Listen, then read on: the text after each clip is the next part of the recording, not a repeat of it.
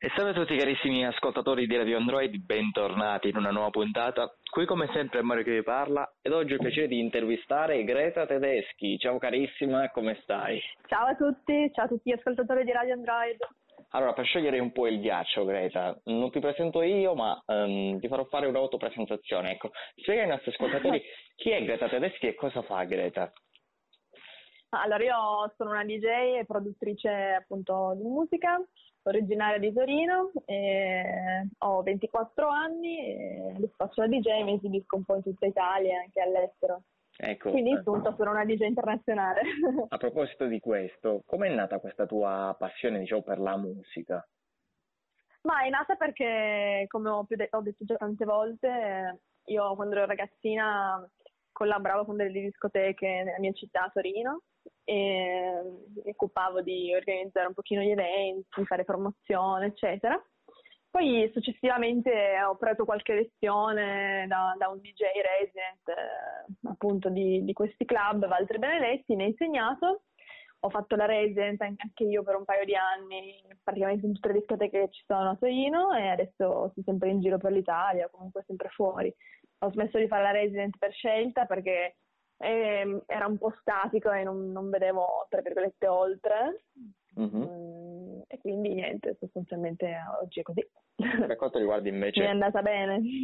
Per quanto riguarda invece in generale, diciamo, tutta quanta quella che è la tua carriera, in quali sono i momenti migliori che tu possa ricordare, i momenti che ti porti nel cuore? Ma i momenti che mi portano nel cuore sono sicuramente l'anno scorso a Natale un tour in India e in Nepal che mi è piaciuto tantissimo, sia, sia proprio vabbè, per i club, sia proprio per il viaggio che mi ha portato un know-how di esperienze anche umane nel vedere una faccia di mondo che comunque una parte di mondo che è molto diversa dall'Europa, eh, certo. c'è sia povertà che ricchezza e tutto quanto, quindi è stata un'esperienza per me molto carina e proprio a livello mio personale. E poi vabbè, in realtà ti dico, tutte le serate sono un'esperienza, tutte le serate sono diverse. Sicuramente ad oggi mi danno qualcosa in più mh, le serate al di fuori dell'Italia, perché di solito vedo posti diversi, come può essere la Cina, come può essere il Vietnam, certo. appunto l'India e il Nepal, come è stata l'America, l'America Latina e tanti altri posti dove sono stata, perché vedo proprio dei pezzi di mondo che diversamente forse non avrei visto nella mia vita, ecco. Assolutamente. Eh, senti, la figura del DJ, specialmente negli ultimi anni, ehm, sta spopolando anche per quanto riguarda il sesso femminile, ecco, e quindi ehm, con una conseguente sviluppo ehm, della passione anche nei confronti delle donne, naturalmente delle piccole ragazze. Ehm, quali sono i consigli che ti senti di dare, data la tua esperienza, ad una giovane ragazza che vuole avvicinarsi al mondo della musica, in particolare appunto a fare DJ set o, um, o cose simili, insomma? Ma allora, partiamo dal presupposto che eh, io sono una persona molto sincera e mh, questa domanda qua o comunque domande di questo tipo mi arrivano quasi tutti i giorni sui miei social, soprattutto mm-hmm. su Instagram e ci sono tante ragazze che mi dicono spesso eh Greta ma come si fa a fare la DJ, come hai iniziato a fare la DJ, voglio fare la DJ Oppure che mi dicono, eh, ma adesso il DJ lo fanno un po' tutti, vedo gente che, che ne so, va a uomini e donne o comunque a programmi televisivi e subito dopo, magari un annetto o due, fanno i DJ, quindi lo posso fare anche io, è una cosa facile.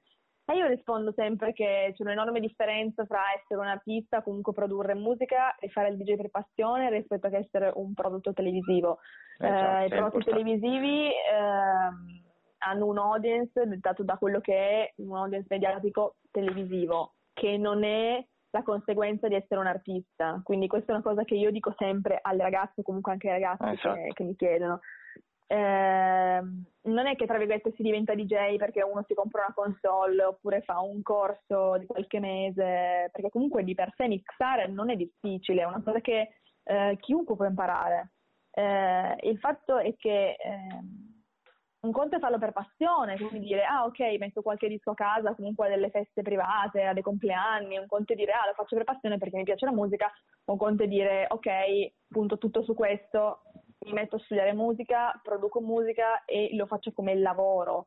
Quindi nel senso, eh, secondo me le persone, soprattutto le ragazze, quelle giovani, d'oggi sono un pochino abbagliate da quello che è Instagram, da quello che sono i social network eh, perché vedono anche DJ donne che tra virgolette io in realtà non mi sento di chiamare propriamente DJ perché sono delle influencer o delle blogger, eh, non, non, mi piace fare nomi, però ce ne, sono, ce ne, sono, un paio in Italia, che fanno serate ma senza un briciolo di competenza musicale, cioè completamente mh, mm, pressoché zero, ecco. E mh, mm, a livello artistico, non, per quanto mi riguarda, non sono artisti. Sono delle blogger che suonano nelle discoteche con delle, dei, dei premixati da 90 minuti eh, e fanno finta o comunque sia lo fanno perché hanno un nome che trascina gente all'interno dei locali, ma c'è un'enorme differenza fra essere un prodotto mediatico oppure essere un prodotto, tra virgolette, nato sui social rispetto che eh, studiare musica e avere un background. Io ho 24 anni ed è da 10 anni che studio musica ed è da 10 anni che mi impegno nel, nel fare la DJ. Quindi mh, mm, non ho iniziato ieri e non è neanche una conseguenza di avere tanti follower su Instagram Anzi, la musica e tutte le strade che faccio porta poi di conseguenza che la gente mi segua, non il contrario. Esatto, sì. Quindi sì, mi sento di dire che se uno vuole iniziare a studiare musica o comunque fare la DJ, può fare dei corsi, può studiare, eh, che però non, nel senso di non aspettarsi di, di, svoltare la vita così in qualche mese, okay, perché ecco. magari è una bella ragazza, ecco. Come ultima cosa mi va un po' di chiederti se ehm, innanzitutto quali sono i sogni che ancora vorresti realizzare nella tua carriera e poi se c'è un qualcuno con cui ti piacerebbe collaborare sia eh, parlando del territorio nazionale che internazionale nel mondo della musica. Allora, sogni da realizzare in realtà tantissimi perché io mi ritengo comunque mh, all'inizio, anche se tanti anni che in realtà faccio questo, sono, sono per me, nel mio piccolo, sono all'inizio, eh, perché comunque, vabbè, il mondo è enorme, eh, l'Italia comunque anche, diciamo che, non so come dire, ci sono tante cose ancora da fare, sì, quindi... sia a livello di, di produzioni, perché comunque alla fine io non è che ho ancora tirato fuori una hit ho dei, ho dei brani carini. Speriamo di tirarla. Passati... Eh. Speriamo di farla, esatto, sto lavorando proprio per farla tutto, tutt'oggi, eh, quindi non mi sento ancora arrivata perché effettivamente non ho una hit. E, e, poi perché anche al giorno d'oggi fare dei brani e comunque fare dei dischi di successo è molto difficile perché magari la, malgrado la qualità dei brani che produco è tendenzialmente alta, ehm, il mercato musicale è diventato un, un mercato molto complesso perché ogni, cioè, escono tantissimi brani ed è, ed è, dettato non più dalla vendita dei CD ma da quello che sono gli stream, le visualizzazioni, quindi è molto modificato. Ad oggi sì. Mh, fare appunto un disco d'oro, un disco di platino, al di fuori di avere un brano d'eccellenza comunque che piaccia alla gente, bisogna avere anche tanti contatti eh, per quanto riguarda le radio, per quanto riguarda i canali come può essere Spotify, insomma ehm, un po' così, ecco. Quindi ci sto lavorando. E invece per quanto riguarda una persona con cui vorrei collaborare e eh, che mi piacerebbe tanto, un italiano eh, è Angemi, mm. Ninni per gli amici, è un ragazzo siciliano di Catania. Eh, ormai praticamente è resident di Tomorrowland e management di Tomorrowland, quindi insomma Ninni secondo me è un'eccellenza italiana, è un ragazzo che ha fatto tanto strada sia in Italia che all'estero eh, è un produttore pazzesco.